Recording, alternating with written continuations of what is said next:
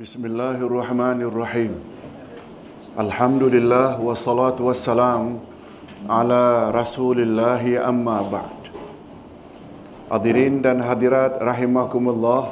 Assalamualaikum warahmatullahi wabarakatuh. Alhamdulillah kita bersyukur kehadirat Allah Azza wa Jalla kerana pada malam ini kita diberi oleh Allah taufiknya, restunya, keizinannya untuk mempelajari sesuatu yang paling penting dalam Islam. Ustaz sebut paling penting dalam Islam kerana dalam Islam perkara paling penting adalah mentauhidkan Allah.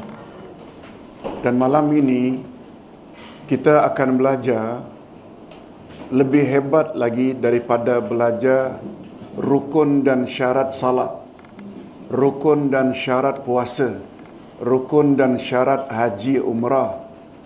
Malam ini kita bercadang akan mempelajari rukun dan syarat kalimat tauhid.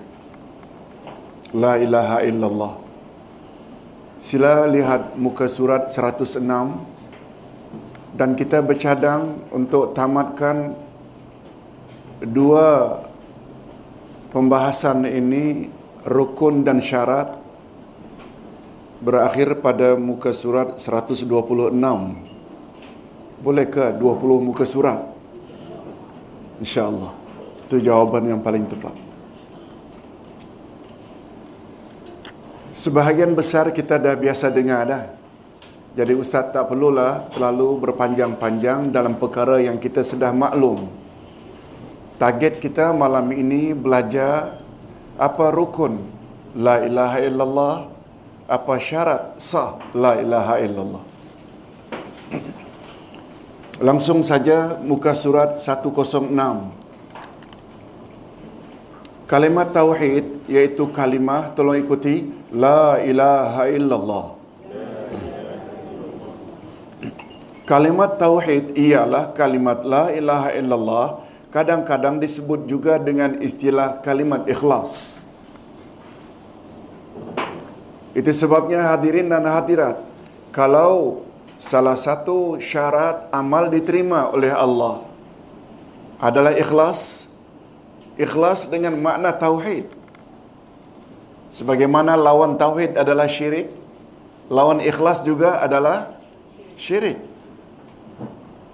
Bukan sekedar ikhlas lawan dari riya, bukan. Sebabnya la ilaha illallah selain dikenal dengan kalimat tauhid, dia juga dikenal dengan kalimatul ikhlas. Itu sebabnya pula lah mengapa suratul ikhlas dipanggil suratul ikhlas. Sebab mentauhidkan Allah dalam surah itu cukup kemas bahawa keesaan Allah itu tidak sebagaimana pandangan Yahudi, Nasrani, musyrikin. Esa di sisi kita, betul tak Allah itu lam yalid walam yulad? Tidak beranak dan tidak diperanakkan. Okey. Pembahasan tentang rukun dan syarat kalimat mulia ini dapatlah dikategorikan ke dalam pembahasan yang sangat mustahak dan wajib dimaklumi oleh setiap muslim. Ada tak kemungkinan bila seseorang itu memahami dan laksanakan rukun syarat salat, rukun salat puasa, ada tak kemungkinan amal ibadat itu semua tertolak gara-gara tidak kemas rukun la ilaha illallah? Boleh tak? Boleh. Itu yang Ustaz maksudkan mempelajari rukun dan syarat kalimat tauhid la ilaha illallah perkara yang sangat mustahak. Malahan tidak keterlaluan jika dikatakan bahawa mengetahui rukun syarat kalimat tauhid adalah lebih utama dari mengetahui rukun syarat cabang-cabang Islam lainnya. Betul tak? Rukun kalimat tauhid. Rukun kalimat tauhid ada dua. Senang saja mengingatnya. Ada dua. Tolong ikuti, tolong ikuti. An-nafyu wal isbat. Nafi yaitu menafikan bahawa tiada Tuhan yang berhak disembah. Bahagian nafi ini di dalam kalimat tersebut ialah tolong ikuti la ilaha. Itu bahagian apa namanya? Nafi. Sebab di dalamnya ada penafian. Tidak ada satu pun Tuhan yang berhak disembah. Yang kedua al-isbat iaitu menetapkan bahawa hanya Allah yang berhak disembah. Bahagian ini pula terdapat pada kalimat tolong ikuti illallah melainkan Allah atau kecuali Allah. Hadirin dan hadirat rahimakumullah. Kalimat tauhid ini datangnya dalam bentuk nafi dan isbat. Karena bentuk demikian adalah lebih murni natijahnya jika dibandingkan dengan hanya isbat. Gabungan nafi dan isbat dia membawa natijah atau result yang lebih murni berbanding isbat sahaja. Ini penjelasannya. Kalaulah kalimat tauhid datangnya hanya dalam bentuk isbat. Menetap bahawa Allah berhak disembah. Itu isbat. Meyakini bahawa Tuhan yang berhak disembah adalah Allah. Itu namanya isbat. Seperti Tuhanku adalah Allah. Maka kalimat tersebut hanya menetapkan bahawa Tuhannya adalah Allah. Tetapi kalimat tersebut tidak menolak kemungkinan bahawa ia juga mempunyai Tuhan selain daripada Allah.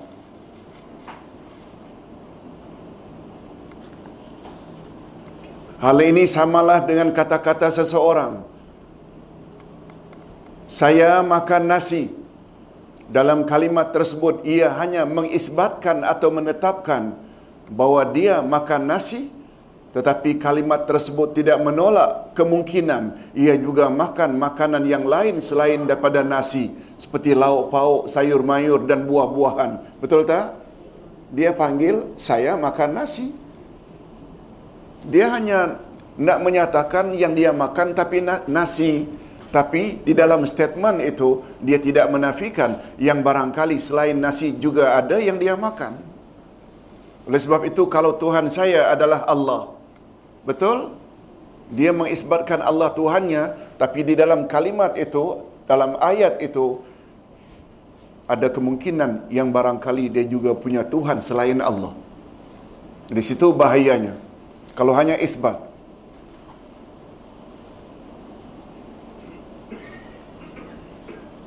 Dan ini berbeza jika ia mengatakan saya tidak makan apa-apa kecuali nasi. Ayat ini pula memberi gambaran bahawa ia memang makan nasi dan pada masa yang sama ayat tersebut juga menafikan kemungkinan bahawa ia makan sesuatu selain daripada nasi. Demikianlah persamaannya kalau kita menggunakan nafi dan isbat untuk kalimat tauhid. Kalimat tersebut bukan saja berperanan menetapkan bahawa hanya Allah sahaja Tuhan yang dia sembah, tetapi pada masa yang sama juga menolak segala Tuhan-Tuhan selain dia. Nah Ustaz, nak jelaskan sedikit kerana perkara ini sangat mustahak.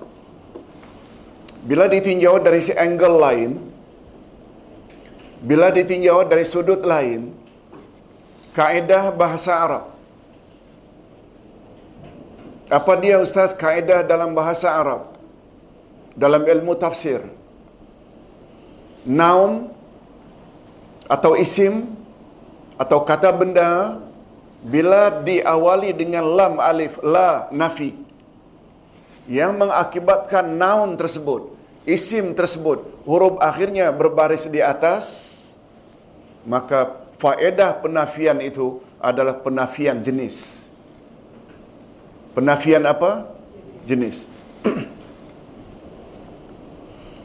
Haulun daya kuwatun kekuatan.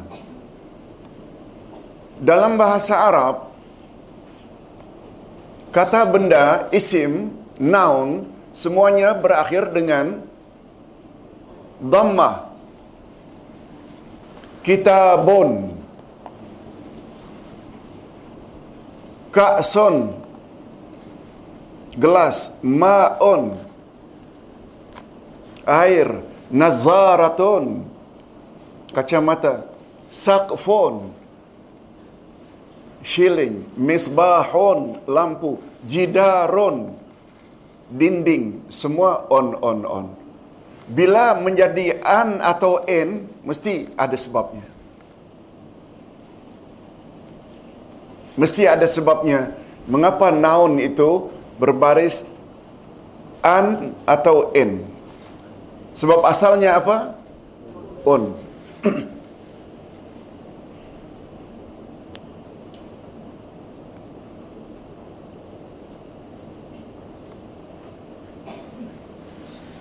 Apabila naun tersebut diawali oleh lam alif yang mengakibatkan naun tersebut huruf akhirnya berbaris atas maka faedah penafian itu adalah penafian jenis.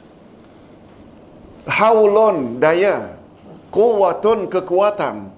Tapi bila disebut la haula sambungnya wala quwata illa billah. Tidak ada satu jenis daya pun kita. Tidak ada satu jenis kekuatan pun kita kecuali dengan izin Allah. Hadirin dan hadirat kehadiran kita di dalam majlis ini semata-mata usaha kita 100% atau ada campur tangan Tuhan? Campur tangan Allah. Ayat yang sangat terkenal ayat 2 dari surat Al-Baqarah. Tolong ikuti. A'udzubillahi minasyaitonirrajim. Zalikal kitabu la raiba fihi. hudan lil muttaqin. Inilah kitab Al-Quran. La raiba fi Tidak ada satu jenis kerugian pun. Tidak ada satu jenis keraguan pun di dalamnya. Raibun asalnya ragu. Nah dalam hal ini kita baca La raibun atau la raibin atau la raiba la raiba maknanya penafian di sini penafian apa seluruh jenis ragu tidak ada dalam Quran boleh faham kan ilahun Maknanya ilahun Tuhan yang berhak disembah. Asalnya apa? Ilahun. La ilaha illallah. La tiada. Ilah Tuhan yang berhak disembah. Illa melainkan Allah. Oleh sebab itu bila dibuang la di depan, bila dibuang illallah di belakang, tinggal ilah, maknanya apa? Tuhan yang berhak disembah. Nah, mengapa sekarang ilahun jadi la ilaha? Perasan tak? Tolong ulang, la ilaha illallah. Ilahun menjadi ilaha karena ada lam alif di depan menunjukkan lam alif itu menafikan apa? jenis Tuhan yang berhak disembah. Tuhan dari mutiara ke, Tuhan dari zamrud ke, Tuhan dari besi, Tuhan dari kayu, Tuhan dari batu, semua jenis Tuhan tidak ada yang layak disembah. Yang layak disembah hanya boleh faham ha? Kita bila zikir sesuatu kita faham, betul tak dia membina keyakinan dalaman. Betul tak? Jadi orang mendakwa itu Tuhan, itu Tuhan. Terserah mereka lah. Tapi bagi kita, no. Tuhan yang berhak disembah hanya Allah. Okey, cukup pembahasan rukun pertama tadi apa? Nafi. Nah sekarang isbat. Maaf, isbat sudah tadi kan? Betul. Nafi dan isbat. Nafi dan isbat. Dah selesai. Pembahasan rukun. Sekali lagi, rukun kalimat tauhid la ilaha illallah ada berapa? Dua. Pertama, nafi itu bahagiannya bahagian mana? La ilaha. Bahagian isbat pula illallah. Di sinilah hadirin dan hadirat tidak betulnya zikir Allah, Allah, Allah, Allah. Betul tak? Itu hanya isbat sahaja. Lagipun Allah, Allah, Allah, Allah yang bagaimana? Allah pemalas ke? Allah ngantuk ke? Betul tak? Semua boleh disifati setelah Allah. Jadi tidak ada penafian selain Allah, tidak ada isbat hanya Allah kecuali dengan kalimat tauhid la ilaha illallah. Itu sebabnya Nabi Muhammad sallallahu alaihi wasallam pernah tak bersabda afdalu zikri la ilaha illallah apa makna afdalu zikri? Seafdal afdal sebaik-baik zikir yang paling istimewa adalah Nabi tak pernah sebut afdalu zikri ho ho ho ho holik jadinya. Nabi tak pernah sebut afdalu zikri Allahu Allahu Allahu. Tak. Nabi sebut lengkap afdalu zikri la ilaha illallah. Baik, hadirin dan hadirat, kita teruskan dengan syarat kalimat tauhid. Sungguh banyak manusia yang keliru dalam memahami hadis Nabi sallallahu alaihi wasallam di bawah ini. Tolong ikuti man qala la ilaha illallah dakhalal jannah. Barang siapa yang berkata la ilaha illallah dia akan masuk syurga. Memang ada hadis itu. Tapi banyak orang yang salah faham. Kononnya bila dah disebut saja la ilaha illallah garanti masuk syurga. Ini pembahasannya. Mereka mengira bahawa dengan hanya mengucapkan kalimat tauhid maka mereka terjamin masuk syurga. Padahal sebenarnya ia tidaklah sedemikian. Sesungguhnya mereka yang mempunyai sangkaan demikian telah terpedaya dan tidak memahami kehendak kalimat tersebut. Makna kalimat tauhid yang sebenarnya ialah membebaskan diri dari segala bentuk penyembahan dan berikrar menumpukan segala jenis ibadat hanya kepada Allah yang Maha Esa serta melaksanakannya sesuai dengan apa yang disukai dan diredainya. Mereka tak faham hakikat itu. Oleh sebab itu barang siapa tidak memenuhi ketentuan di atas Barang siapa tidak memenuhi ketentuan di atas seperti orang yang beribadat kepada Allah tetapi masih juga memohon kepada wali-wali atau orang-orang saleh dalam doa atau nazarnya maka perbuatannya itu akan merosakkan kalimat tauhid yang diucapkannya dan kalimat tersebut tidak akan dapat membantunya di akhirat nanti. Hadirin dan hadirat, betul tak gara-gara syirik semua amalan kita jadi sia-sia? Syirik termasuk tak salah satu penghalang amal daripada daripada diterima? Istilah agama kita apa dia penghalang daripada diterima itu? Istilahnya apa? Mani lupa? Mani lupa? Mani syar'i Ibu-ibu yang pakai manik-manik janganlah lupa perkara ini. Ini laki-laki pula yang ingat. Bila pakai baju ke selendang ke mini telekung ke yang ada manik-manik langsung ingat manik syar'i. Manik syar'i maknanya apa? Penghalang amal daripada diterima. Bukan hanya syirik. Termasuk bid'ah tak? Termasuk hasad dengki tak? Yes, semuanya itu termasuk apa tadi? Mani syar'i. Hadirin dan hadirat bila ustaz minta tolong diulangi, tolong sebut dengan kuat. Biasanya dia melekat pada ingatan. Mani syar'i. Nah, macam itu.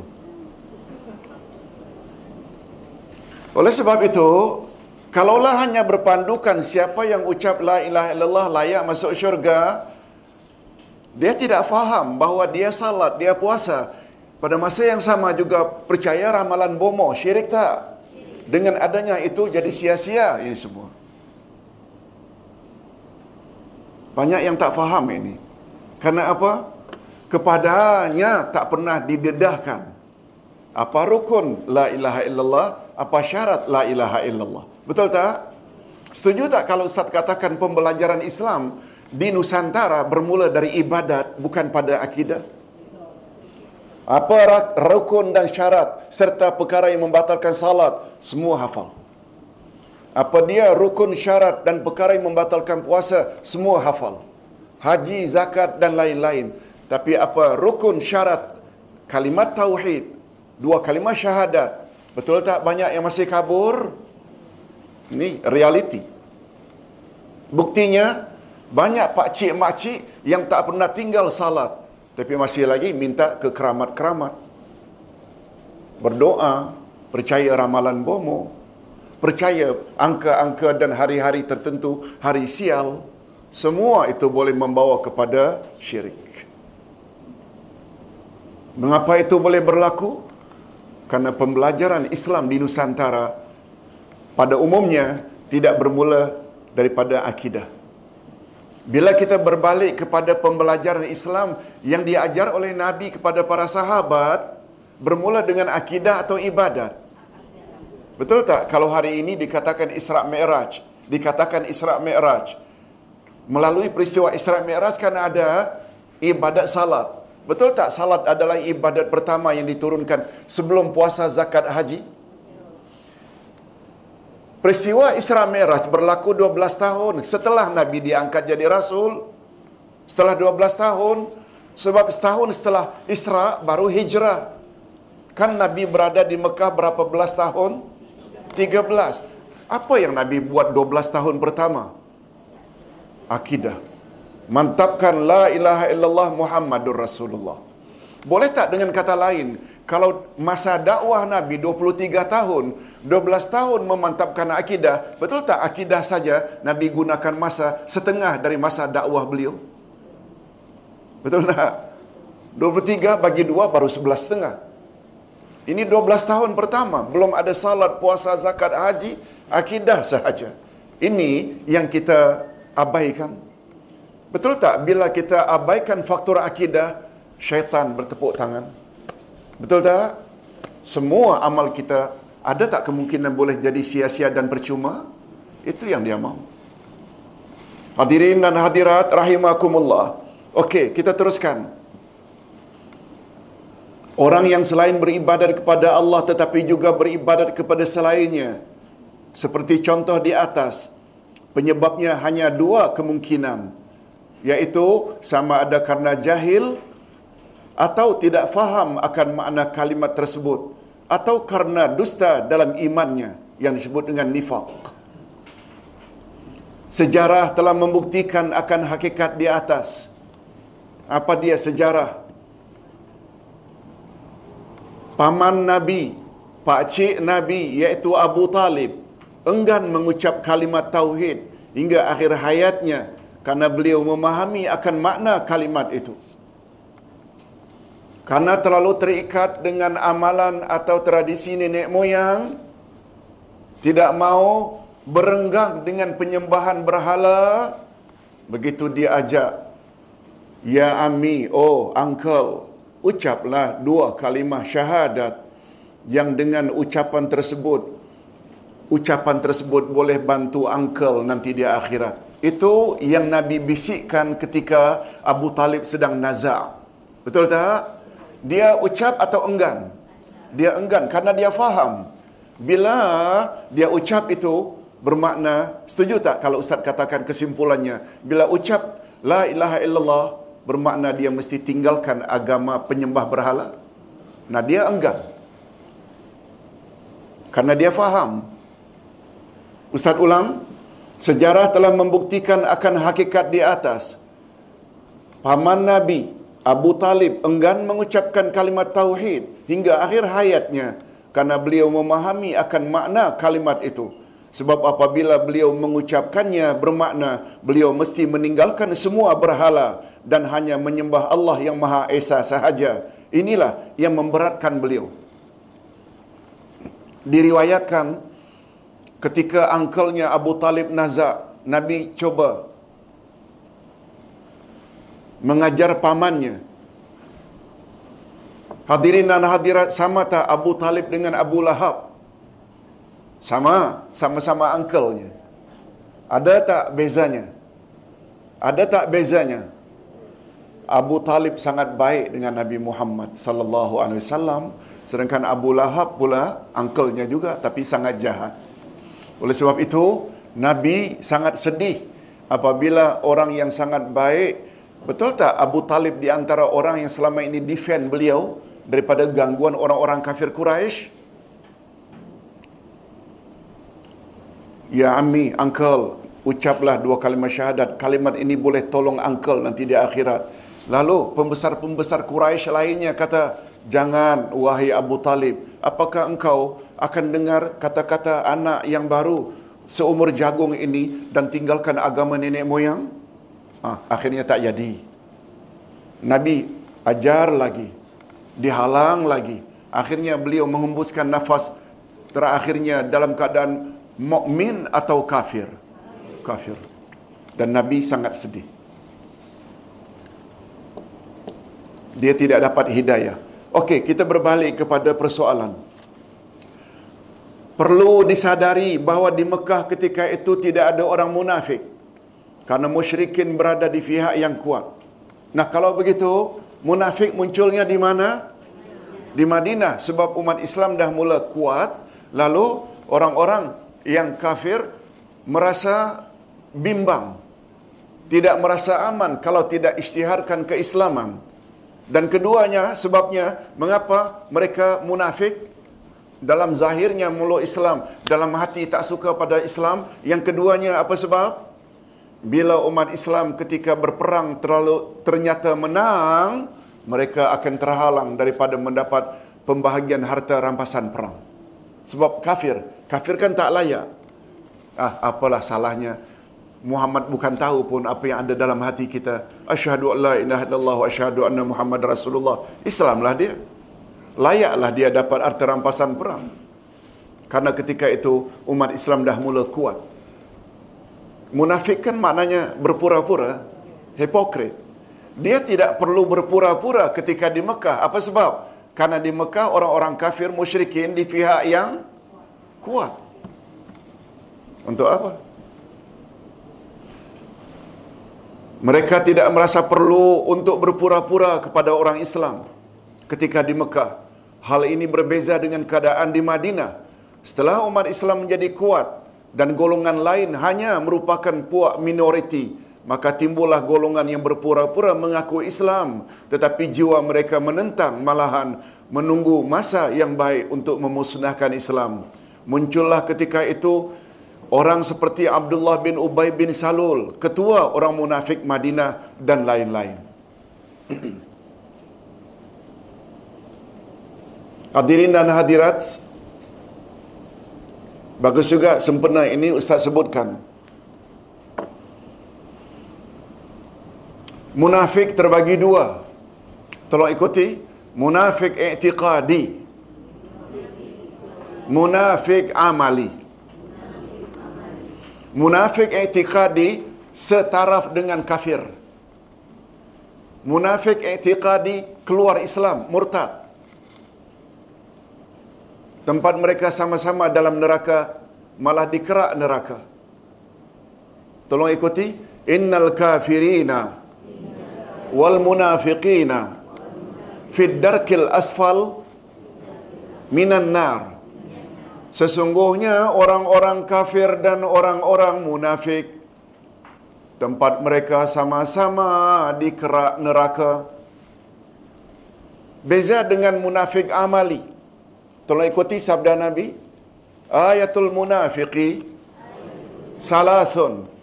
Tanda-tanda orang munafik ada tiga. Bila bercakap suka bohong.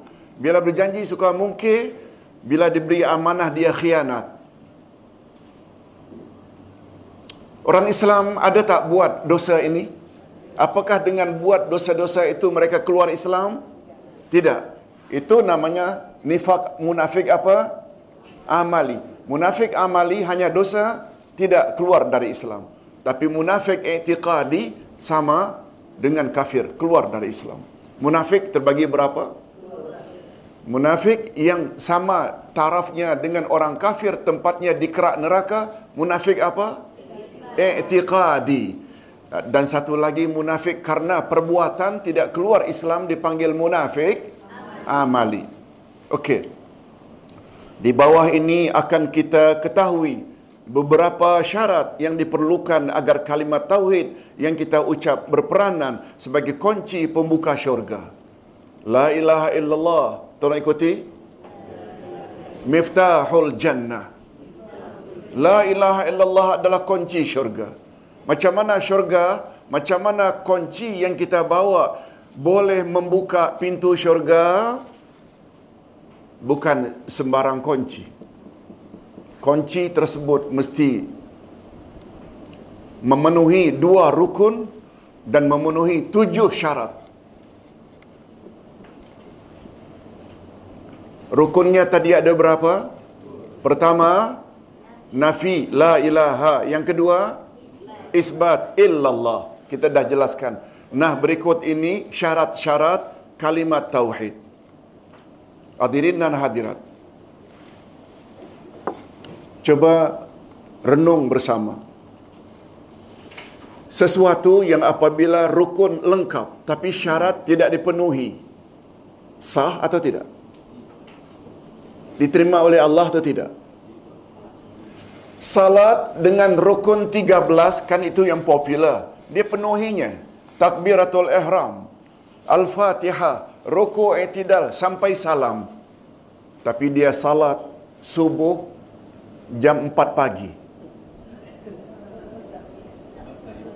Hari ini kan 5.43. Betul tak? Dia jam 4, satu jam sebelumnya dia salat. Masuk waktu adalah syarat sah salat. Lengkap rukun 13, salat zuhur jam 11. Lengkap rukun 13, salat tanpa pakaian tutup aurat. Boleh faham maksud Ustaz?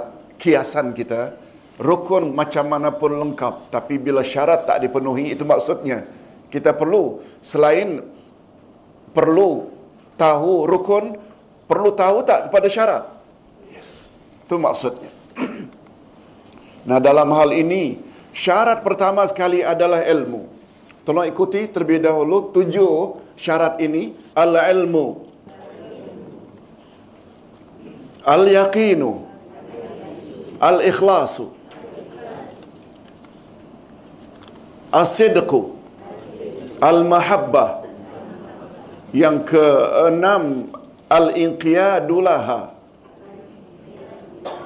Yang ketujuh Al-qabululaha Okey, kita jelaskan satu demi satu. InsyaAllah kita ada masa lagi satu jam Pak ya. 40 minit lagi.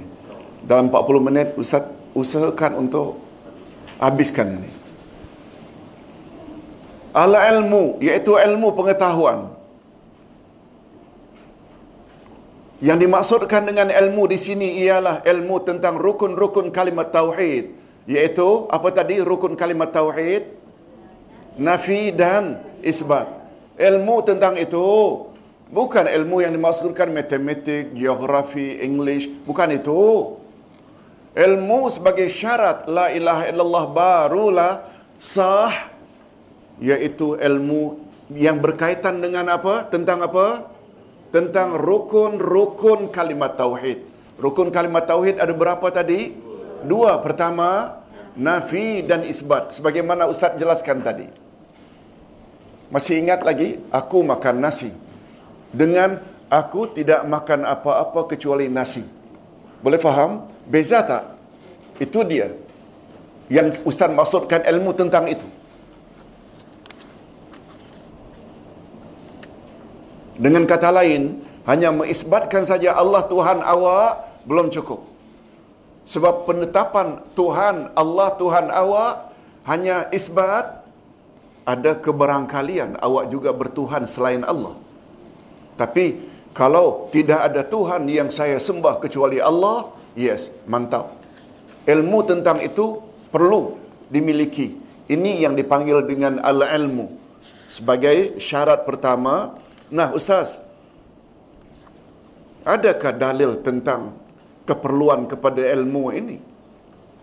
Faktor ilmu ini sangat diperlukan untuk kesempurnaan segala sesuatu, lebih-lebih lagi yang berkenaan dengan akidah.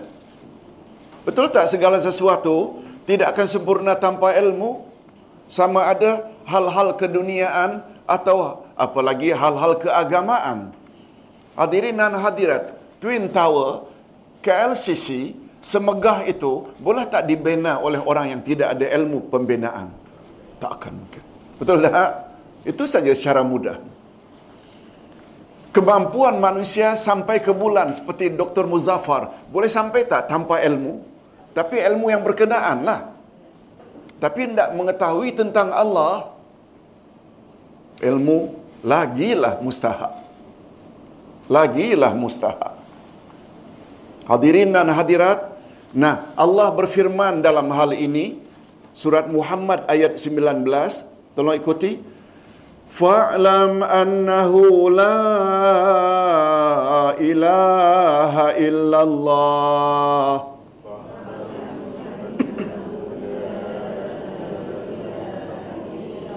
Maka ketahuilah bahawa sesungguhnya tiada Tuhan yang berhak disembah kecuali Allah. Betul tak? Kalimat tauhid itu diawali dengan fa'lam. Apa makna fa'lam? Ketahuilah dengan maknanya milikilah ilmu tentang la ilaha illallah. Ayat berikutnya Az-Zukhruf 86 ولا يملك الذين يدعون من دونه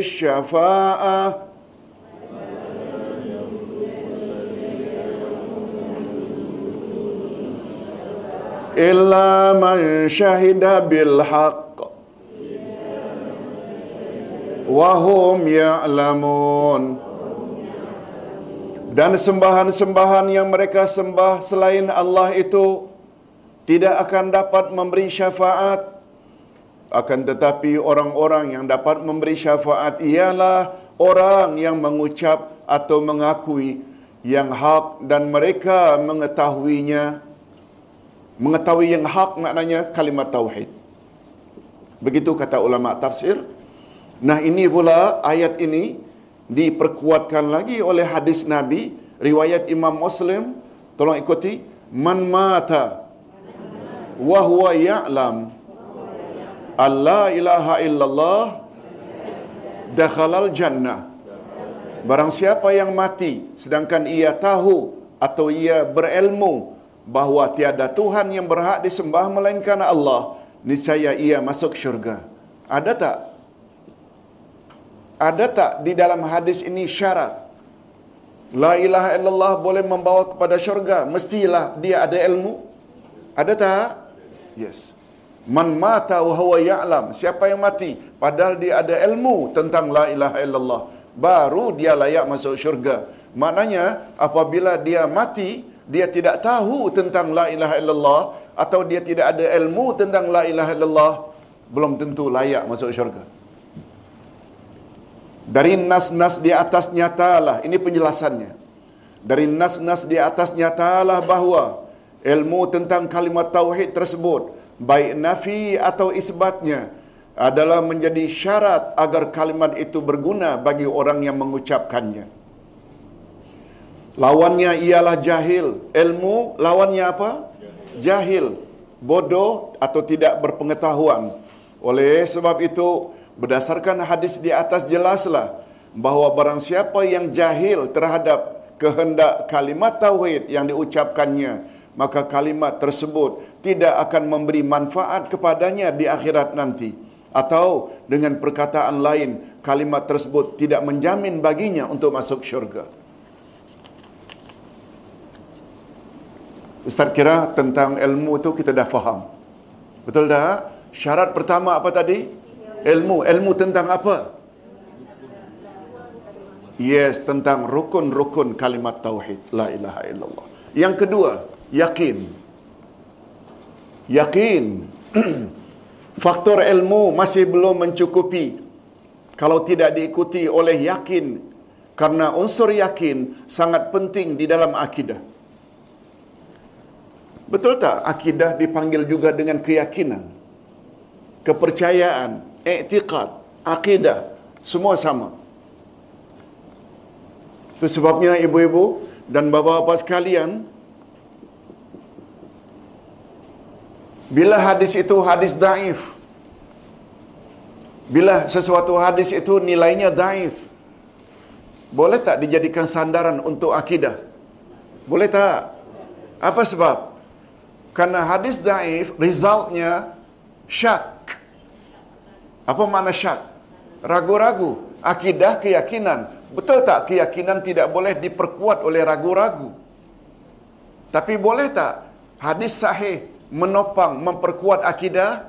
Sebab result hadis sahih adalah yakin. Bila yakin, boleh menguatkan. Nah, bila hadis daif, hadirin dan hadirat, hadis daif sama tak dengan hadis palsu? Tidak. Hadis daif ada tak kemungkinan 50-50? Nabi ada sebut kemungkinan. Ada pula Nabi tidak sebut. Cuma derjatnya tak sampai sahih. Kalaulah hadis daif saja tak boleh dijadikan sandaran terhadap akidah, lebih-lebih lagi lah pandangan manusia. Betul tak? Allahu Akbar. Letih menjawab orang tanya tentang fadilat bulan Rajab. letih. letih seletih-letihnya. Jawab sampai jam 2, 2 pagi. Allahu Akbar. Tak jawab nanti takut salah amal. Hadirin dan hadirat rahimakumullah. Kita teruskan. Lawan yakin adalah syak atau ragu. Maksudnya hati ini mesti yakin sepenuhnya dan tidak bercampur dengan syak sedikit pun terhadap kandungan kalimat tauhid tersebut. Allah berfirman, tolong ikuti. Innamal mu'minuna allazina amanu billahi wa rasulih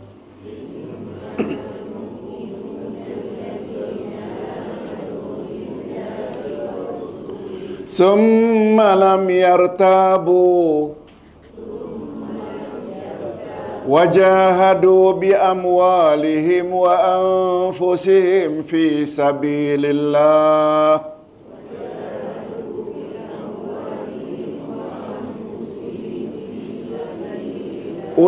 أولئك هم الصادقون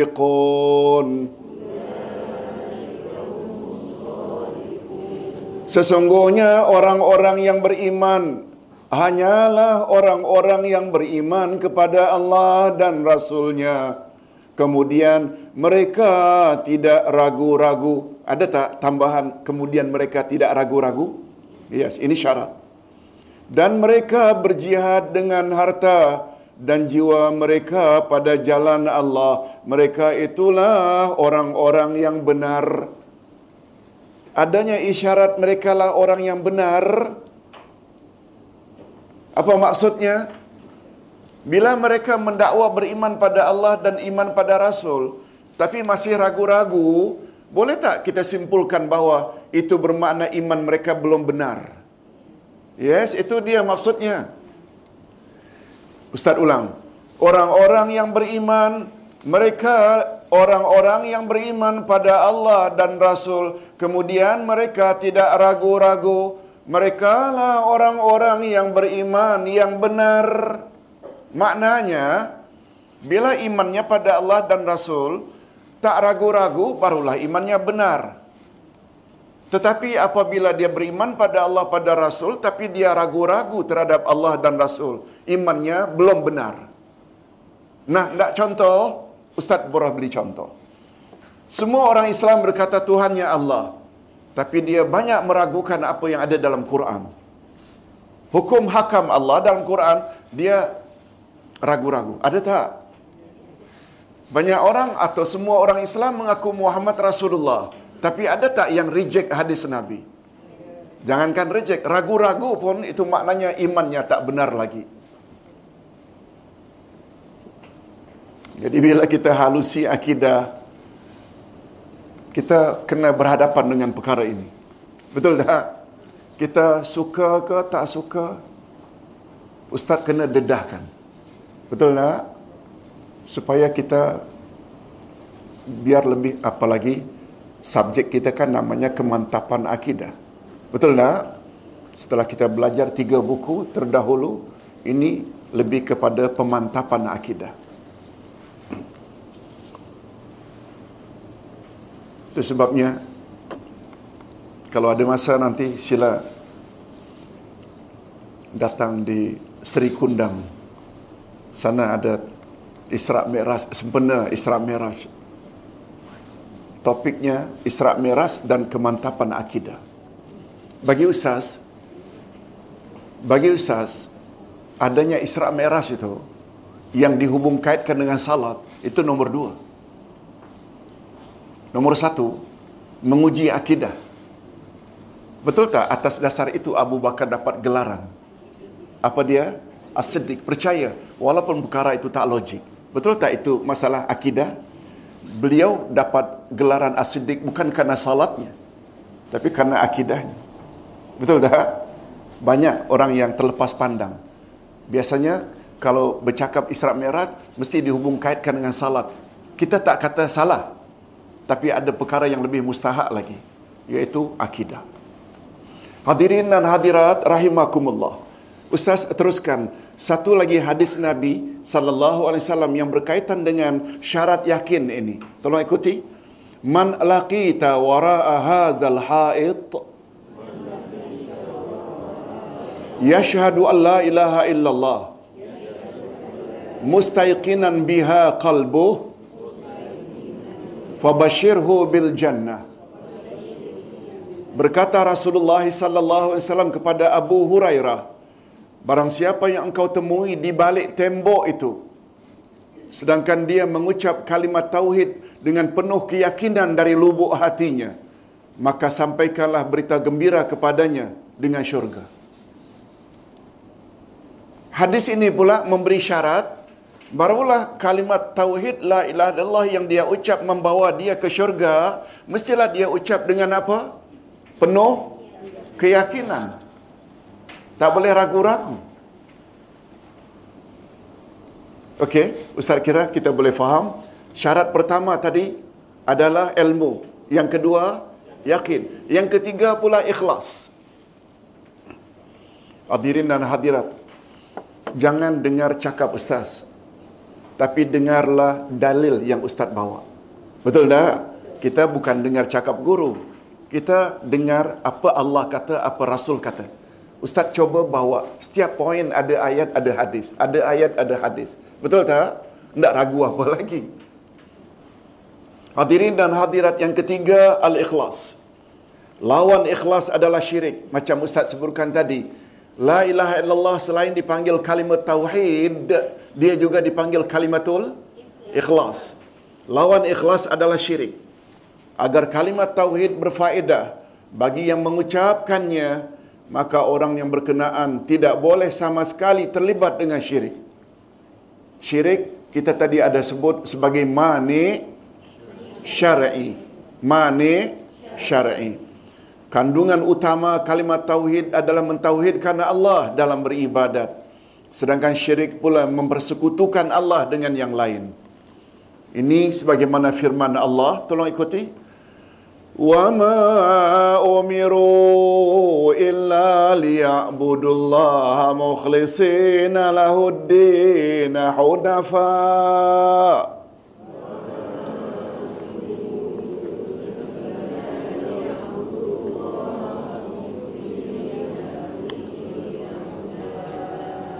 Padahal mereka tidak disuruh kecuali supaya menyembah Allah dengan memurnikan ketaatan kepadanya dalam menjalankan kehidupan beragama dengan jalan yang lurus.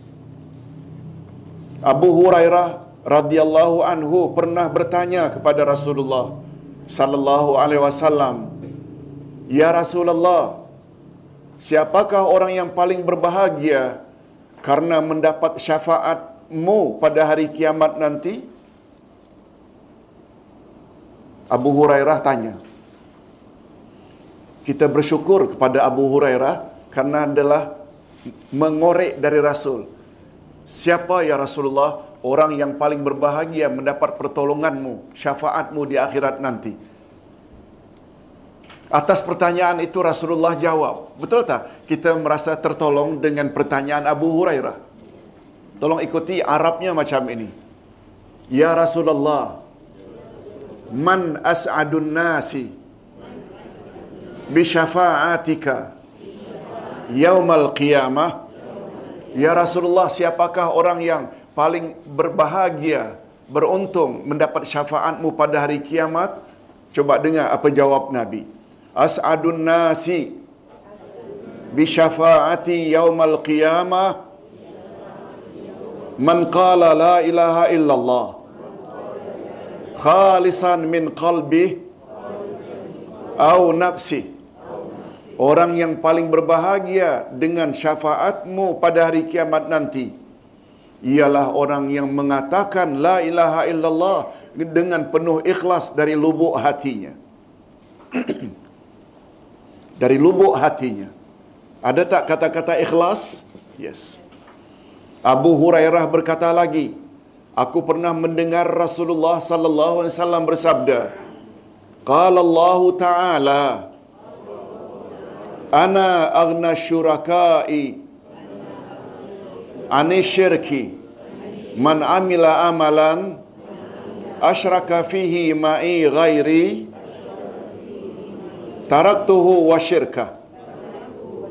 Allah telah berfirman bermakna kalau Nabi sebut Allah telah berfirman, maknanya hadis ini hadis nabawi atau hadis qudsi. Qudsi. Hadis terbagi berapa? Dua. Hadis nabawi itu Nabi yang ucap. Satu lagi Nabi mengucap bahawa Allah telah berfirman. Itu hadis qudsi.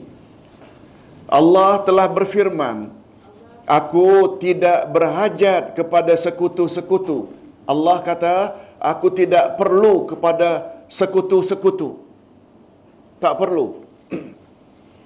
Barang siapa yang melakukan sesuatu amalan dengan menyemutukan aku padanya dengan selain aku, ini saya aku tinggalkan dia dan sekutunya. Apa maksudnya? Contoh mudah. Seseorang datang ke majlis ilmu. Memanglah karena Allah. Tapi pada masa yang sama, segan nanti kalau ditanya oleh Haji Makno.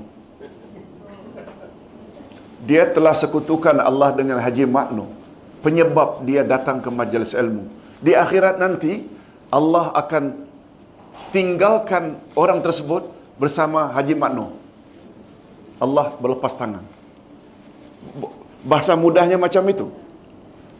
Boleh faham? Ha? Ada tak orang-orang kita kadang-kadang bila meminta kepada Allah menyebut-nyebut nama wali, nama wali, Allah nanti akan tinggalkan dia bersama wali itu. Ah, mintalah pada wali yang kau minta itu. Mintalah pada keramat itu. Itu maksud hadis. Nabi sallallahu alaihi wasallam riwayat Imam Muslim. Okey, kita masuk ke yang keempat. Nah, sempat insya-Allah Pak Makno. Empat. Yang pertama tadi apa syaratnya? Ilmu. Yang kedua, yakin. Yang ketiga, ikhlas. Dan yang keempat, asidqu. Iaitu benar. Bahasa kita benar. Lawan benar, sidik adalah dusta, kizib. Seseorang akan digolongkan dusta jika gerak-geri dan perbuatannya berbeza dengan apa yang diucapkannya. Ah ini lagi teruk. Mengucap asyhadu alla ilaha illallah tapi suruhan Allah tak dibuat, larangan Allah dilanggar. Benar atau dusta orang tersebut? Dusta. Lawan benar sidik adalah dusta, kizib. Seseorang akan digolongkan dusta jika gerak-gerik dan perbuatannya berbeza dengan apa yang diucapkannya.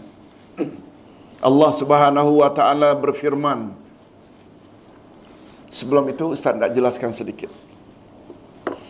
Dalam bahasa Arab yang namanya sidik ini benar ni bukan hanya terbatas pada ucapan.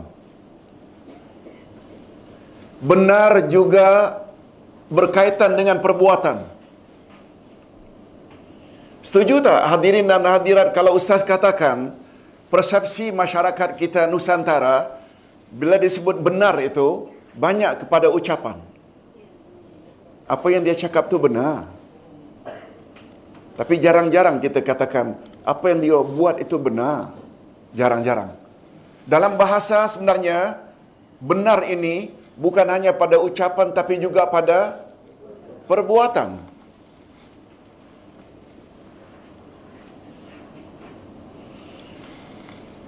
Oleh sebab itu, bila dia rukuk, benar. Bila dia itidal, benar. Bila dia sujud, benar. Bila memenuhi atau menepati syariat Rasulullah. Betul tak? Hendaklah sujud di atas tujuh anggota. Dua ujung kaki, dua telapak tangan, dua lutut, dan satu lagi dahi. Boleh tak dikatakan tidak benar bila tidak memenuhi tujuh anggota itu?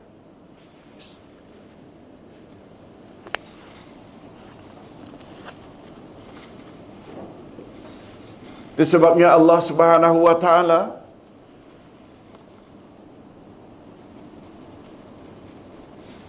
tadi menyebutkan pada penghujung ayat mereka lah orang-orang yang benar. Setelah apa tadi? Orang-orang yang beriman itu ialah orang yang beriman pada Allah dan Rasul serta mereka tidak ragu-ragu lagi terhadap apa yang telah mereka imani. Mereka lah orang-orang yang benar. Maknanya, dengan apa yang mereka kata, dengan yang mereka buat, betul tak sekata bahasa kita? Dan Allah sangat murka. Kita boleh lihat pada awal surat Saf. Tolong ikuti. Kabura maqtan indallahi ma taquluna ma la taf'alun. Sebesar-besar laknat dan kutukan serta kemurkaan Allah kepada orang-orang yang bercakap tetapi tidak berbuat. Yang bahasa kita cakap tak serupa? Oleh sebab itu bila disebut asyhadu alla ilaha illallah masih ingat tak hadirin dan hadirat rukun Dua kalimah syahadat ada berapa? Dua belum cukup. Ustaz tidak tanya rukun kalimat tauhid. Yang Ustaz tanya rukun dua kalimah syahadat. Lain. Ada berapa? Tiga. Ucap dengan lidah dua kalimah syahadat. Yang kedua, benarkan dalam hati kandungan dua kalimah syahadat. Yang ketiga, laksanakan tuntutan dua kalimah syahadat. Apa yang dituntut apabila kita dah ucap asyhadu alla ilaha illallah? Apa yang dituntut dari yang mengucap? Awak mesti buat apa yang Allah suruh. Jauhi apa yang Allah larang. Bila mulut dah ucap wa asyhadu anna Muhammadar Rasulullah, benarkan dalam hati tak ragu Muhammad memang rasul kita. Masih belum cukup lagi kecuali bila kita buat apa yang Nabi suruh dan jauhi apa yang Nabi larang. Banyak tak dari kalangan umat Islam ucap dua kalimah syahadat begitu fasih? Suruhan Allah, suruhan Rasul tidak dibuat. Larangan Allah, larangan Rasul dilanggar, dipanggil mukmin yang benar atau pendusta. Dengan kata lain, bukan mukmin tapi munafik. Lain cakap, lain bikin. Nah, Ustaz tidak menjelaskan makna sidik ini. Ustaz teruskan firman Allah. Tolong ulang sekali lagi. Falaya'lamanna Allahu allazina sadaqu.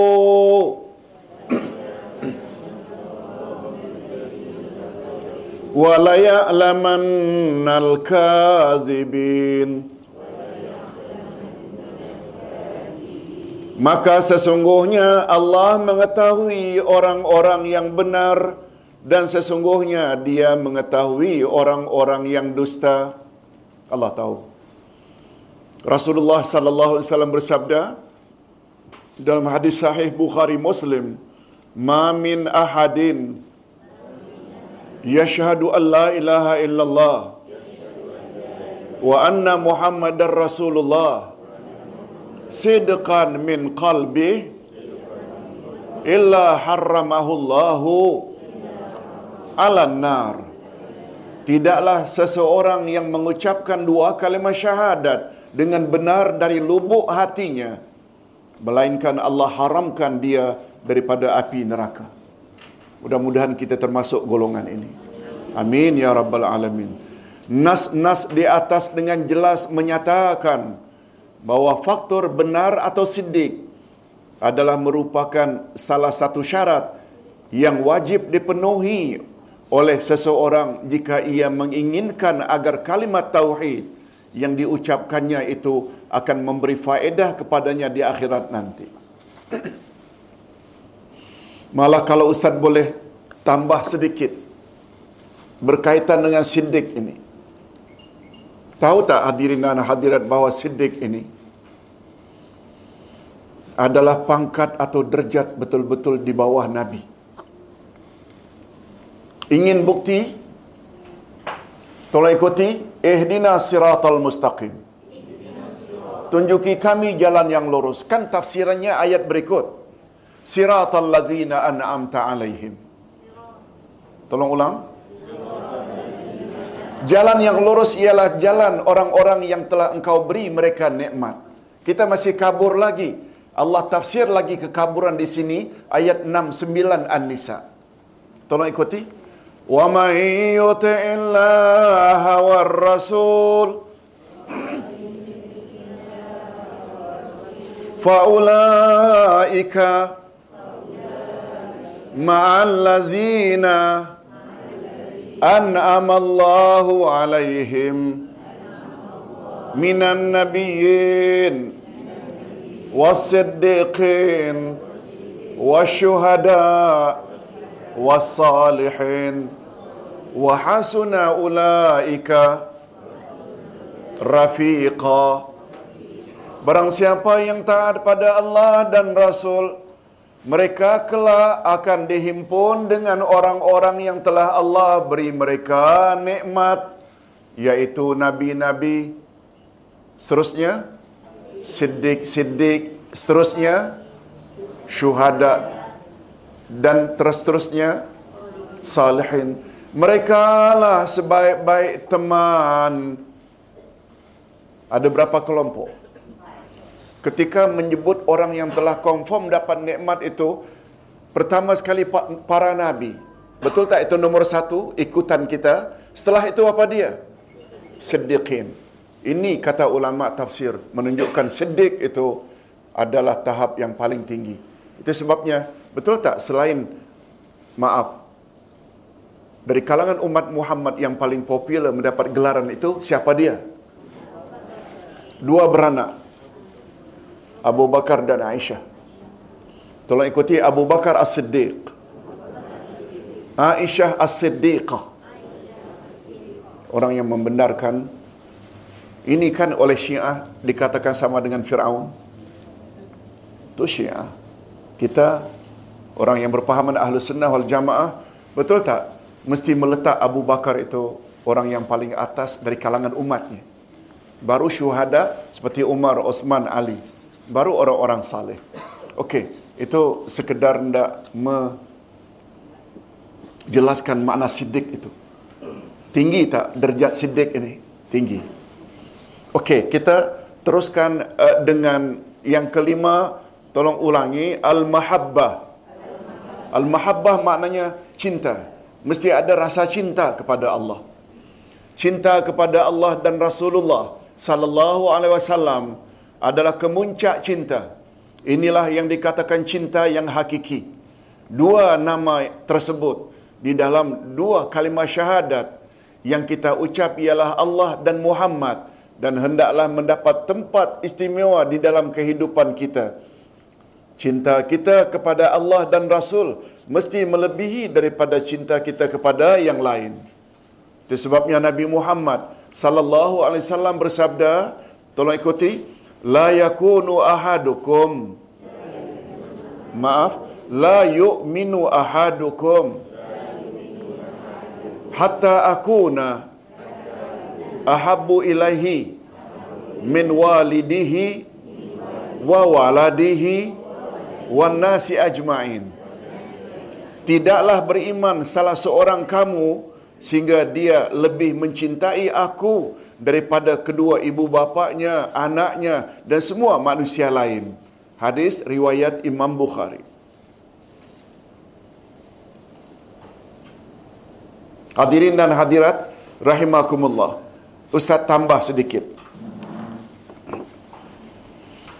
Setelah Nabi Muhammad sallallahu alaihi wasallam membuat statement tersebut, tidak beriman salah seorang kamu sehingga aku dia lebih cintai daripada ibu bapaknya, anaknya dan manusia lain. Berkata Umar ibn Khattab. Apa kata Umar? Ya Rasulullah, Tuan adalah orang yang paling saya cintai setelah cinta saya kepada diri saya sendiri. Umar komen. Apa kata Nabi? Tolong ikuti. La ya Umar. Hatta akuna ahabbu ilaika min nafsik. Tidak wahai Umar. Sehingga aku engkau lebih cintai hatta terhadap dirimu sendiri. Dengan teguran Rasul ini on the spot, lalu Umar pun menjawab, Sami'na wa ata'na dengan mengatakan, sekarang ya Rasulullah, Tuhan adalah orang yang paling saya cintai hatta terhadap diri saya sendiri. Coba dengar komer Nabi. Al-an ya Umar. Al-an maknanya apa? Sekarang ya Umar. Kata ulama hadis menjelaskan makna now ya Umar dengan makna tolong ikuti al-an. Qad kamula imanuk. Sekarang wahai Umar baru sempurna iman. Boleh faham? Dialog tadi itu. Kan pertama Nabi sebutkan tidak beriman salah seorang kamu sehingga aku dia lebih cintai daripada ibu bapaknya, anaknya dan manusia lain. Umar pula komen, Ya Rasulullah sekarang setelah mendengar statement Tuhan, Tuhan adalah orang yang paling saya cintai setelah saya cinta diri saya sendiri. Kan maknanya dia masih lagi meletakkan Rasulullah kedua. Dia nomor satu. Lalu ditegur oleh Rasulullah. Tidak wahai Umar. Sehingga aku engkau cintai melebihi daripada dirimu sendiri. Umar waktu itu langsung iktiraf. Nah kalau begitu ya Rasulullah Tuhan adalah orang yang paling saya cintai hatta terhadap diri saya sendiri. Lalu Rasulullah komen apa tadi? Al-an ya Umar. Sekarang wahai Umar dengan makna sekarang wahai Umar baru sempurna iman. Boleh faham ya? ya. Kita semuanya berkeyakinan berdasarkan dalil. Betul tak? Semua dalil telah menyebut. Tinggal kita percaya atau tidak saja lagi. Baiklah hadirin dan hadirat. Dan sebagaimana yang kita sebutkan pada bab terdahulu bahawa bukti cinta yang tulen ada empat. Bukti cinta yang sebenarnya yang tulen ada empat. Pertama, menyebut selalu nama orang yang dicintai. Kita sebut selalu. Sampai kadang-kadang mengigau dalam tidur. Karena ingat dia saja. Yang kedua, mengingatinya selalu. Ingat. Kemana saja pergi, ingat. Kadang-kadang dalam salat pun ingat dia. Yang ketiga, melakukan apa yang disukainya. Karena dia suka, oh kita buat pattern baju ke, seluar ke, pattern rambut ke, apa yang dia suka, kita buat. Yang ketiga, menjauhi segala yang dia benci. Karena dia tak suka merokok, memanglah kita tak merokok depan dia. Di belakang rokok juga kadang-kadang. Betul tak empat ini ni bukti cinta seseorang? Ha, kita tidak padankan nanti sampai di mana cinta awak pada Rasulullah. Sudah sampai di manakah cinta kita kepada Allah dan Rasulnya dalam kita buktikan, dapat dapat kita buktikan dalam kehidupan kita sehari-hari? Nas-nas di atas menggambarkan bahawa cinta adalah salah satu daripada faktor penting untuk kesempurnaan kalimat tauhid kita. Kita tadi sedang bercakap syarat kalimat tauhid pertama ilmu, yang kedua yakin, yang ketiga ikhlas, yang keempat sidik, yang kelima cinta, mahabbah. Rupanya cinta ini salah satu syarat. Dan untuk membuktikan tulen atau tidak cinta itu, Empat faktor tadi mesti ada. Ingat Allah selalu, apa yang Allah suruh kita akan buat, apa yang Allah jauhi, Allah larang kita akan jauhi, kita akan sebut selalu nama Allah. Betul tak? Mesti ada.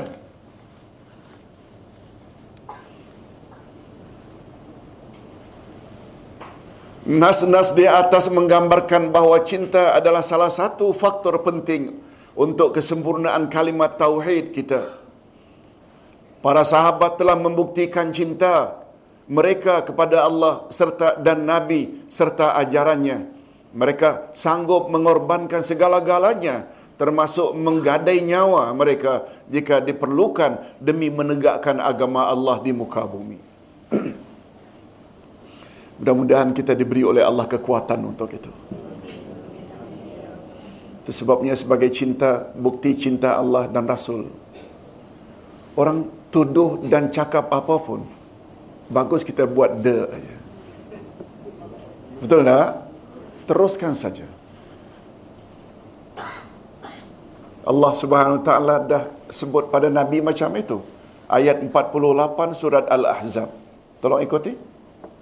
Setiap pendakwah mesti hafal ayat ini dan faham. Barulah dia kuat. Tolong ikuti. ولا تطع الكافرين والمنافقين ودع أذاهم وتوكل على الله وكفى بالله وكيلا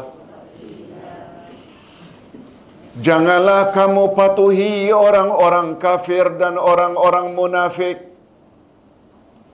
dan jangan kamu hiraukan gangguan-gangguan mereka. Dan hendaklah kamu berserah diri kepada Allah. Dan Allah adalah sebaik-baik penolong. Allah larang mematuhi kehendak orang kafir dan munafikin. Munafikin kan orang Islam tadi. Tapi ada tak orang Islam yang tidak suka kalamullah kalamur rasul disampaikan. Dr. Zakir Naik datang cakap kalamullah kalamur rasul. Kalau orang kafir non muslim tak suka, betul tak itu wajar-wajar saja? Tapi ada tak segelintir umat Islam di Malaysia tak senang hati sehingga gelarkan beliau sebagai pendakwah kontroversi? Betul tak? Paling kurang kita katakan itu munafikin. Bahaya. Munafik terbagi berapa tadi? Dua. Munafik pertama munafik lupa. Munafik i'tiqadi. Munafik amali. Yang pertama munafik yang disejajarkan dengan orang kafir munafik apa tadi? Adapun munafik amalan namanya munafik amali. Okey. Hadirin dan hadirat rahimakumullah. Yang keenam yaitu mematuhinya al-inqiyadulaha. Lawan mematuhi inqiyad terhadap kalimat tauhid ialah meninggalkannya tark. Tolong ikuti al-inqiyad at-tark Inqiyad mematuhi kehendak kalimat tauhid. Mematuhi kehendak kalimat tauhid termasuk tak apa yang Allah suruh dan Rasul suruh kita buat.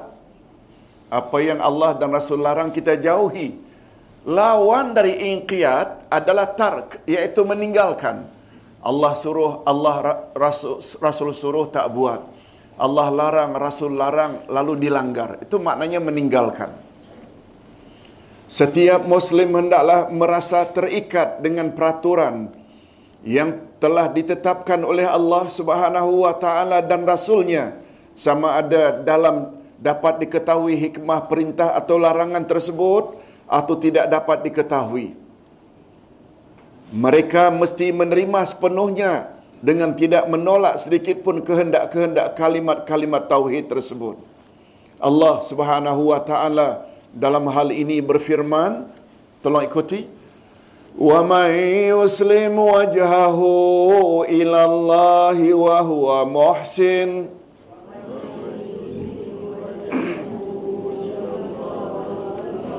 faqad istamsaka bil urwatil wusqa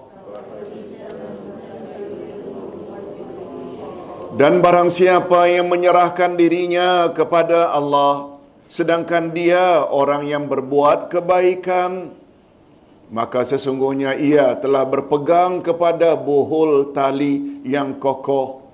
Buhul ini simpulan. Bermakna ia telah berpegang kepada simpulan tali yang kokoh. Nah kalau Ustaz boleh tambah satu lagi yang berkaitan dengan kita mesti tunduk dengan ketetapan Allah dan Rasul yaitu surah Al-Ahzab 36. Tolong catat di sampingnya. Al-Ahzab ayat berapa tadi? Tolong ikuti. Wa ma kana lil mu'min wala mu'minah idza qadallahu wa rasuluhu amra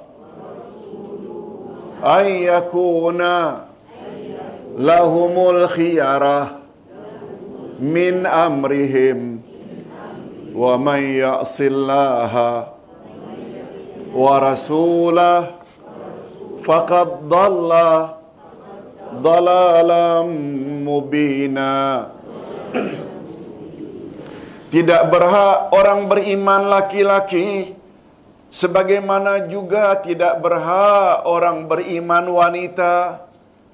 Yaitu apabila Allah dan Rasul telah tetapkan hukum sesuatu lalu mereka ingin mencari pilihan hukum yang lain pilihan hukum yang lain maknanya selain hukum Allah dan Rasul betul tak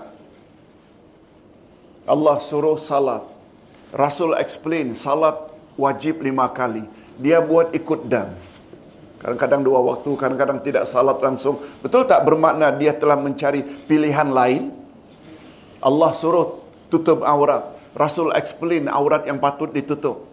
Lalu dia dedahkan aurat di khalayak ramai. Betul tak itu bermakna dia telah mencari pilihan yang lain? Ustaz ulang. Tidak berhak orang beriman laki-laki juga tidak berhak orang beriman perempuan apabila Allah dan Rasul telah tetapkan satu-satu hukum lalu mereka ingin mencari pilihan hukum yang lain nah bila itu terjadi apa yang akan terjadi. Coba lihat penghujung ayat. Tolong ulang sekali lagi. Wa may ya'sillaha wa rasulah.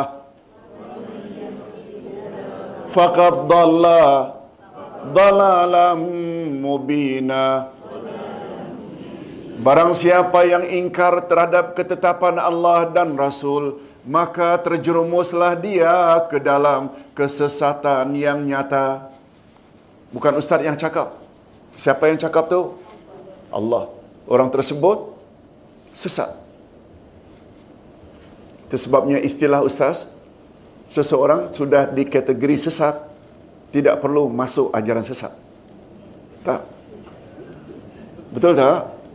Ucap saya dua kalimah syahadat, tapi suruhan Allah, suruhan Rasul tidak dibuat, larangan Allah, larangan Rasul dilanggar, sesat dah tu. Sekali lagi, bukan Ustaz yang cakap. Allah yang cakap. Surat apa tadi? Al-Ahzab ayat berapa? 36. Betul, Fi? Hadirin dan hadirat, minta maaf. Malam ini agak keras sedikit. Keras ke? Tak. Betul tak? Mungkin setengah orang dianggap keras, tapi tidak sebenarnya. Kalau kita sami'na wa ata'na. Betul tak keselamatan kita di dunia dan di akhirat sangat tergantung kepada ikut Rasul dan ikut Allah? Ikut Allah, ikut Rasul. Ustaz dapat rasakan bila ada rasa kurang puas hati dengan penjelasan malam ini bermakna dia telah dalam cengkaman syaitan. Betul tak? Betul tak syaitan sangat suka kalau kita tak penuhi rukun dan syarat? Hadirin dan hadirat rahimakumullah. Nabi Muhammad sallallahu alaihi wasallam pula bersabda, tolong ikuti, la yu'minu ahadukum hatta yakuna hawahu taba'an lima ji'tu bihi tidak beriman salah seorang daripada kamu sehingga hawa nafsunya mengikuti ajaran yang aku bawa. Ayat ini atau hadis ini memberi isyarat kita boleh tak ikut hawa nafsu? Kita boleh tak ikut hawa nafsu? Boleh. Itu jawapan yang betul. Siapa kata tak boleh itu malaikatlah dia. betul tak manusia mesti ada nafsu. Cuma yang Nabi mau penuhi nafsumu asalkan ikut apa yang aku bawa. Ingin memuaskan nafsu seks, kawin, lengkapi syarat rukunnya. Ingin memiliki baju yang cantik, silakan perolehi dari hasil yang halal ingin memenuhi nafsu makan yang sedap, silakan. Ingin memperkaya diri, boleh tak? Boleh. Carilah dari sumber yang halal, itu saja. Nas-nas di atas menyatakan dengan tegas bahawa bukti kekuatan iman seseorang ialah jika ia dapat mematuhi sepenuhnya kehendak Allah dan senantiasa menyesuaikan kehendak nafsunya dengan syariat yang dibawa oleh Nabi Muhammad sallallahu alaihi wasallam. Nah, yang terakhir. Yang terakhir, tolong ikuti al-qabulu laha. Menerima konsep dua kalimah syahadat atau menerima konsep tauhid. Lawan daripada menerima konsep tau, kalimat tauhid ialah menolaknya. Menerima lawannya menolak. Kita tidak boleh menolak sedikit pun kehendak dan kandungan kalimat tersebut orang-orang munafikin sejak zaman dahulu seperti Abdullah bin Ubay juga menyebut kalimat tauhid tetapi mereka menolak kandungannya. Allah Subhanahu wa taala berfirman وعجبوا أن جاءهم منذر منهم.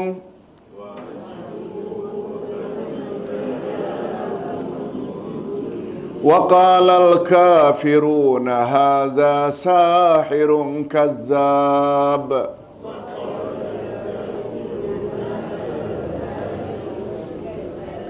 Dan mereka heran karena mereka kedatangan seorang pemberi peringatan rasul dari kalangan mereka dan orang-orang kafir berkata ini adalah seorang tukang sihir yang banyak berdusta ini komen siapa? Orang kafir musyrikin yang mereka sembah apa? Tiba-tiba Muhammad suruh menyembah Tuhan yang Maha Esa. Dan mereka pula gelar Nabi Muhammad sebagai apa? Sahirun kazzab, iaitu tukang sihir yang pendusta. Firman Allah lagi. Nah, ini semakin jelas. Innahum kanu idza qila lahum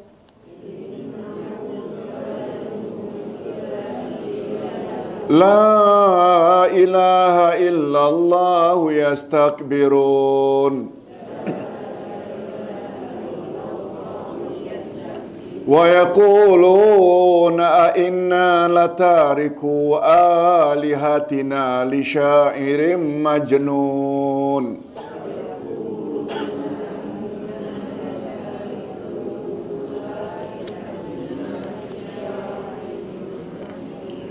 Sesungguhnya mereka dahulu apabila dikatakan kepada mereka la ilaha illallah mereka menyombongkan diri dan mereka berkata apakah sesungguhnya kami harus meninggalkan sembahan-sembahan kami karena seorang penyair gila ini? Siapa maksud penyair gila? Padahal Nabi Muhammad coba tidak membawa tauhid. Betul tak? Mereka gelar dengan macam-macam gelar. Itu sebabnya kita hari ini digelar-gelar juga tapi taklah sampai ke peringkat ini. Betul tak? Paling-paling wahabi. Bukan penyair gila, uh, bukan apa tadi itu tukang sihir uh, yang pen, pen, pendusta. Tak apa. Kecil Rasulullah sallallahu alaihi wasallam bersabda. Ini hadis ini cukup panjang tapi sangat bagus sebab dia hadis riwayat Bukhari Muslim. Ustaz terjemahkan dari Abi Musa radhiyallahu anhu. Beliau berkata telah bersabda Rasulullah sallallahu alaihi wasallam perumpamaan Allah mengutusku dengan membawa hidayah dan ilmu tidak obahnya seperti air hujan yang menimpa bumi. Ada bahagian bumi yang menerima air, lalu tumbuhlah pada bahagian itu rumput-rumput yang subur. Ada pula bahagian hanya menampung air, lalu dimanfaatkan oleh manusia untuk diminum dan dialirkan ke sawah ladang. Ada pula bahagian yang datar, lagi keras permukaannya, ia tidak menerima dan tidak pula menampung air tersebut sehingga tidak ada yang tumbuh di atasnya. Perumpamaan ini seperti orang yang mendalami selok-belok agama Allah dan dia memanfaatkan serta amalkan ilmunya dan mengajar orang lain dan perumpamaan lain pula seperti orang yang tidak mau menerima hidayah Allah. Ustaz jelaskan. Penjelasan ini mustahak. Nabi Muhammad sallallahu alaihi wasallam membuat perumpamaan dirinya yang membawa ajaran Allah wahyu dengan sikap umat manusia di permukaan bumi kata beliau sama betul antara ajaran yang aku bawa dari langit dengan sikap manusia di muka bumi sama betul dengan air hujan mencurah-curah dari langit dengan keadaan bumi. Ada bumi yang menerima air hujan, lalu kawasan itu jadi subur dan tumbuhlah tanam-tanaman dengan subur dari kawasan itu sehingga dapat dimanfaatkan oleh makhluk lain. Ini jenis tanah yang pertama. Bagus tak? Menerima air hujan, ekoran dari menerima air hujan, tanah itu jadi subur, akhirnya menumbuhkan tanam-tanaman, hatta rumput untuk binatang, buah-buahan untuk manusia. Ada bahagian bumi yang kedua, berlekak-lekuk tapi keras. Dia hanya mampu menampung air hujan. Tertampung tak air hujan tetapi tidak meresap. Air tersebut dimanfaatkan oleh makhluk hidup. Kucing, ayam minum, kerbau berkubang, manusia ambil untuk mandi, untuk uduk, untuk menyiram tanaman. Ini jenis tanah yang ke dua. Ada satu lagi tanah yang permukaannya rata, tidak berlekuk-lekuk, rata dan keras pula. Mencurah-curah air dari langit menampung tidak, meresap pun tidak. Boleh faham? Mungkin penjelasan ini lebih clear daripada terjemahan tadi. Ada berapa jenis tanah tersebut? Itulah dia jenis manusia. Oleh sebab itu apabila kita terhadap apa yang Rasulullah bawa, Quran ke sunnah, terima sepenuhnya, betul tak tanah itu jadi subur? Maknanya diri orang tersebut akan tenang dan tenteram. Dan keberadaannya di permukaan bumi yang menyebarkan kebenaran, betul tak mendapat memberi manfaat kepada orang ramai? Mudah-mudahan kita termasuk golongan ini. Jiwanya tenang dengan keyakinannya, Quran, Sunnah, dan dia sebarkan pula. Orang lain dapat manfaat dengan keberadaannya. Tanah yang kedua, tampung air hujan. Orang lain dapat manfaat. Dia sendiri tidak dapat manfaat. Ini seperti kata orang tua-tua bagikan lilin. Menerangi persekitaran tetapi membakar diri. Dia banyak knowledge tentang Islam. Dia coba sampaikan pada orang lain. Dia sendiri tidak amalkan. Boleh faham? Beza tak dengan yang pertama tadi? Dan yang ketiga, ini gambaran orang kafir. Jangankan terima ajaran Muhammad. Muhammad itu sendiri dia tolak. Betul tak? Sebagaimana mencurahnya air dari langit, deras macam mana pun, resap tidak, tampung pun tidak. Itu gambaran orang kafir. Mudah-mudahan kita dihindarkan oleh Allah daripada dua golongan terakhir. Dan Allah masukkan kita dalam golongan yang pertama. Hadis sahih riwayat Imam Bukhari Muslim. Betul tak kita tak perlu ragu? Cantik perumpamaan dari Nabi Muhammad sallallahu alaihi wasallam. Nah, kesimpulannya. Kesimpulannya. Demikianlah rukun dan syarat yang perlu ditunaikan agar kalimat tauhid yang kita ucapkan dapat memberi faedah di akhirat nanti. Seorang ulama terkenal zaman silam yang dipanggil Wahab bin Munabbih. Tolong ikuti Wahab bin Muhad Munabbih. Wahab bin Munabbih pernah ditanya, bukankah la ilaha illallah itu kunci syurga? Lalu apa beliau jawab? Tolong ikuti, bala. Walakin laisa miftah laisa min miftahin illa walahu asnan. Fa in ataita bimiftahin lahu asnan futiha. Wahai orang alim Wahab bin Munabbih Bukankah la ilaha illallah itu kunci syurga? Jawab beliau. Betul. Tetapi tidak ada satu kunci pun kecuali ada gigi-giginya. Maka sekiranya engkau membawa kunci yang sempurna gigi-giginya, niscaya akan terbukalah pintu tersebut. Boleh faham? Apa maksudnya? Yes, terima kasih. Bila la ilaha illallah itu lengkap dengan rukun dan syarat, itu maksudnya. Betul la ilaha illallah itu kunci syurga. Tapi bukankah setiap kunci itu ada gerigi-geriginya yang jika engkau bawa lengkap bersesuaian dengan pintu yang tak dibuka, dia akan terbuka. Tapi bila tak bersesuaian, jangan harap. Mau contoh? Coba kita nanti balik tukar-tukar kunci. Pergilah ke kereta masing-masing namanya bawa kunci juga. Betul tak? Tapi ternyata tidak dibuka, tak dapat dibuka. Kunci juga. Eh dalam kata-kata Wahab bin Munabbih ini. Biarlah kita dikatakan Wahabi. Ini kata Wahab ni. Hadirin dan hadirat, Ustaz kira pelajaran malam ini ni sangat penting. Setuju tak? Sangat penting. Tak sempurna yang ini, amal lain semuanya hancur. Ustaz kira cukup sampai di sini dulu. Kita jumpa lagi insya-Allah sekali dua dalam atau menjelang Ramadan ini. Assalamualaikum warahmatullahi wabarakatuh.